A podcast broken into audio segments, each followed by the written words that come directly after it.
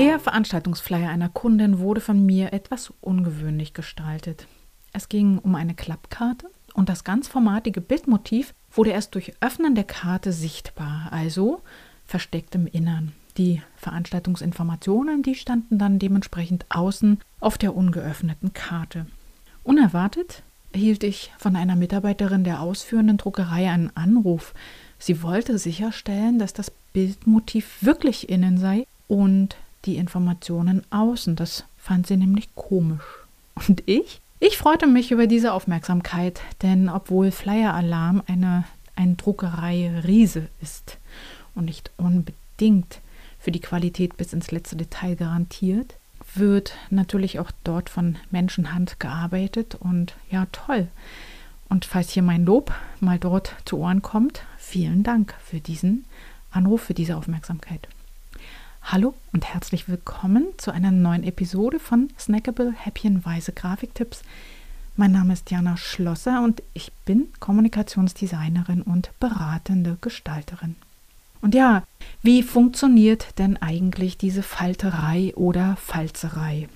PS, kleines PS. Ich erlaube mir an dieser Stelle einige Definitionen und Erklärungen aus dem Blog von ausgerechnet Flyer Alarm in Auszügen zu übernehmen, denn dort werden viele ganz wunderbar, viele Erklärungen ganz wunderbar auf den Punkt gebracht. Also zuerst einmal, was bedeutet denn Falzen? Ein Falz beschreibt den Bruch, also sprich den Knick oder die Faltkante von Papier, auch von Karton oder Pappe. Und im Printbereich dient er dazu, Werbemittel in mehrere Seiten zu unterteilen. Aber ist Falzen gleich Falten? Nö.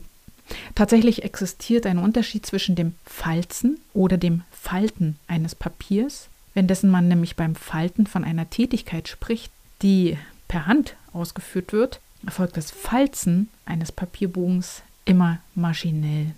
Und eine Frage, schon gewusst? Wie oft kann man Papier denn überhaupt falten? Das Falten von Papier ist äh, sozusagen ein einziges Paradoxon, denn mit jedem Bruch verdoppelt sich ja die Zahl der Papierlagen. Also während sich die Fläche des gefalteten Papiers gleichzeitig halbiert, logischerweise. Also wenn ich es jetzt immer genau auf Mitte falte. Das ist auch der Grund dafür, warum sich ein Papierbogen, egal wie groß das Ausgangsformat ist, also egal ob es ein Riesenbogen oder ein A4-Blatt ist, nicht öfter als siebenmal falten lässt. Nicht mehr als siebenmal. Denn bei dieser letzten Faltung, bei der siebten, besitzt der Bogen das 128-fache seiner ursprünglichen Stärke. Das heißt, wenn du dir ein A4-Papier nimmst, das ein 80 Gramm Papier ist, das typische Druckerpapier, das hat eine Stärke von 0,12 mm, dann kommst du nach siebenmal Falten auf ganze 15,36 mm Stärke. Ein achtes Mal falten? Kannst du knicken. Ich habe es probiert, es geht wirklich nicht.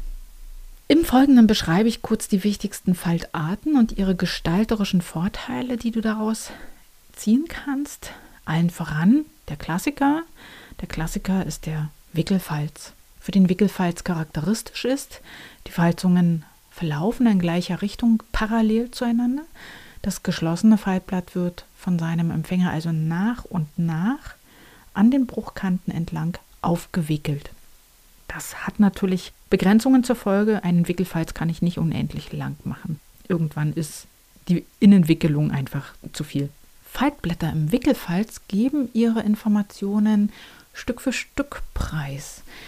Daher eignen sie sich hervorragend, um Produkte, Dienstleistungen oder auch dein Unternehmen vorzustellen, denn durch dieses schrittweise Aufwickeln wird deinem Leser nicht sofort die ganze Masse an Fakten und Daten eröffnet, sondern äh, stattdessen können die Leser nach und nach in dein Portfolio eintauchen.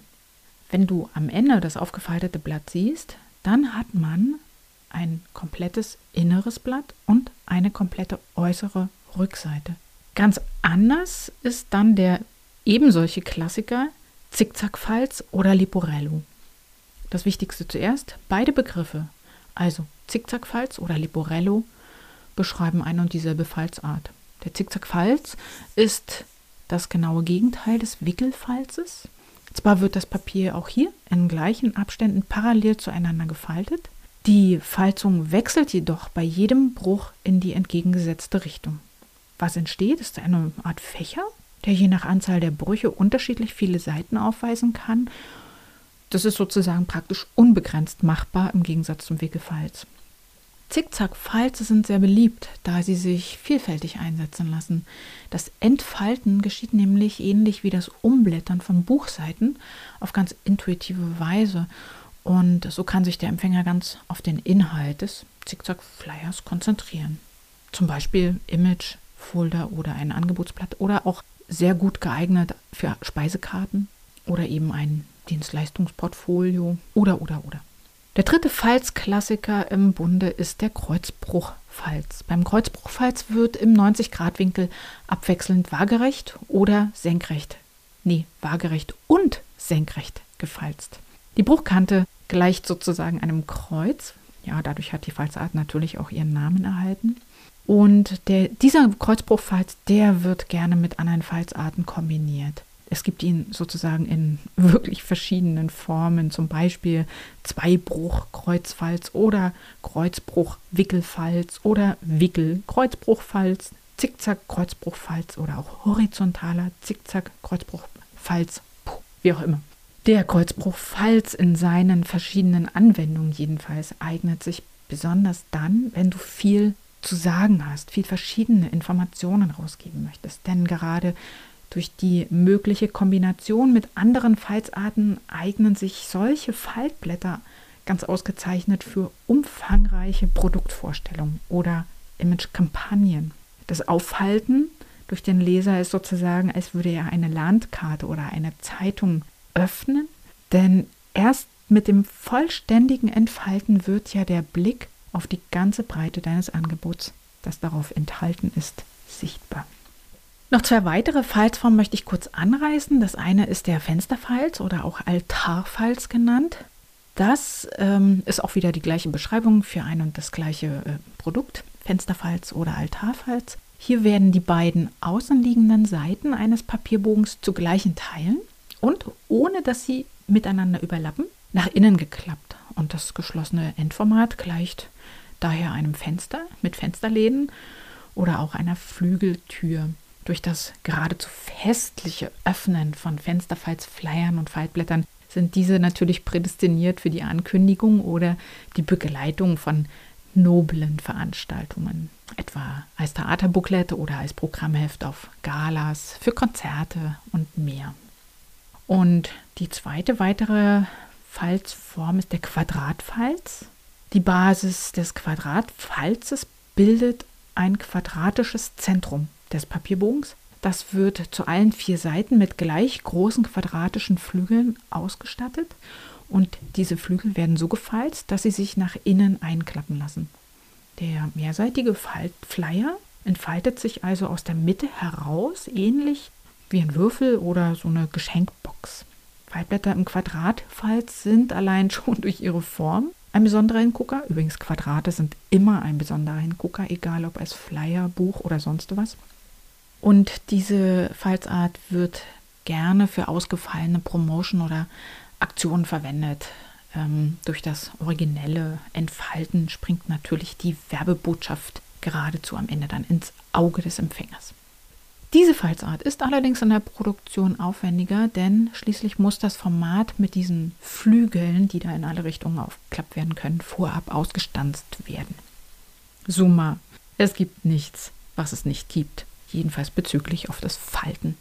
Denn neben diesen gängigen Falzarten gibt es immer noch unglaublich viele weitere ausgeklügelte Falzungen, Sonderformen des Zickzackfalzes mit Faltblättern im Treppen oder auch Pyramidenfalz und so weiter. Also da auch gerne einfach immer mit einer Druckerei sprechen und die mal fragen. Also ich kenne eigentlich keine Druckerei, die da nicht ein irres Portfolio aufzuweisen hat. Ich möchte dich sozusagen mit dieser Episode wirklich sehr gerne inspirieren, Falsarten in deine gestalterischen Überlegungen mit einzubeziehen, denn sie bieten, wie ja auch schon angedeutet, eine wirklich wunderbare Möglichkeit, die Aufmerksamkeit deiner Leser zu fesseln, zu binden und irgendwas wirklich spannender zu gestalten. Noch ein Tipp, da ich ja mit allein in meiner Ankündigung von der Vorweihnachtszeit sprach, also das war der Spoiler in der letzten Episode, jetzt noch ein ganz praktischer Tipp für die Herstellung in Eigenproduktion. Denn wenn du auf deinem hauseigenen Drucker nur einige wenige Karten ausdruckst, die du dann versenden möchtest, dann verwende unbedingt etwas stärkeren Karton als das normale 80 oder 90 Gramm Papier. Wenn möglich auch farbige Kartons. Und um dann genau an der richtigen Stelle den Falz der Karte hinzukriegen und ein Reißen oder Brechen der Falzkante zu vermeiden, dann nutze einen kleinen Küchentrick. Du rillst die Falzlinie vorab. Das machst du so, dass du einfach an die Kante, die gefalzt werden soll, ein Lineal oder ein Brettchen oder irgendwas Gerades anlegst und dann an der Falzlinie direkt mit der stumpfen Seite eines Küchenmessers, nicht mit der Schneidseite, sondern mit der gegenüberliegenden Seite, an eben dieser Kante entlang fährst. Dabei entsteht nämlich eine Rille und die ist dann die Bruchkante beim Falzen. Und durch das Rillen wird nämlich vermieden, durch das Quetschen, durch das Rillen, durch das Prägen kann man sagen, wird vermieden, dass die Kante einreißt, beziehungsweise dass die Farbe sich an der Kante, also dass die aufreißt. Und ich habe noch einen zweiten Tipp. Es lohnt sich, es lohnt sich wirklich. Das sage ich aus meiner eigenen Erfahrung. Bevor du mit der Gestaltung deines Faltblatts oder Flyers anfängst, einfach erst einmal mit einem weißen Blatt mit einem Dummy zu basteln und auf allen entstehenden Seiten, die durch das Falzen entstanden sind, kurz festzuhalten, welcher Inhalt dorthin kommen soll. Auseinandergefaltet ergeben sich nämlich wirklich manche Kopfüberpositionen, die man sich vorher überhaupt gar nicht so vorstellen konnte. Das heißt, wirklich einfach vorher testen, ausprobieren. Blanco sozusagen. Konnte ich dich inspirieren? Na, dann freue ich mich über ein Feedback und auch wenn du mir eine Sternebewertung gibst und wenn du irgendwelche Fachfragen hast, dann her damit. Ich beantworte sie in einer der nächsten Folgen. Das verspreche ich hiermit gerne.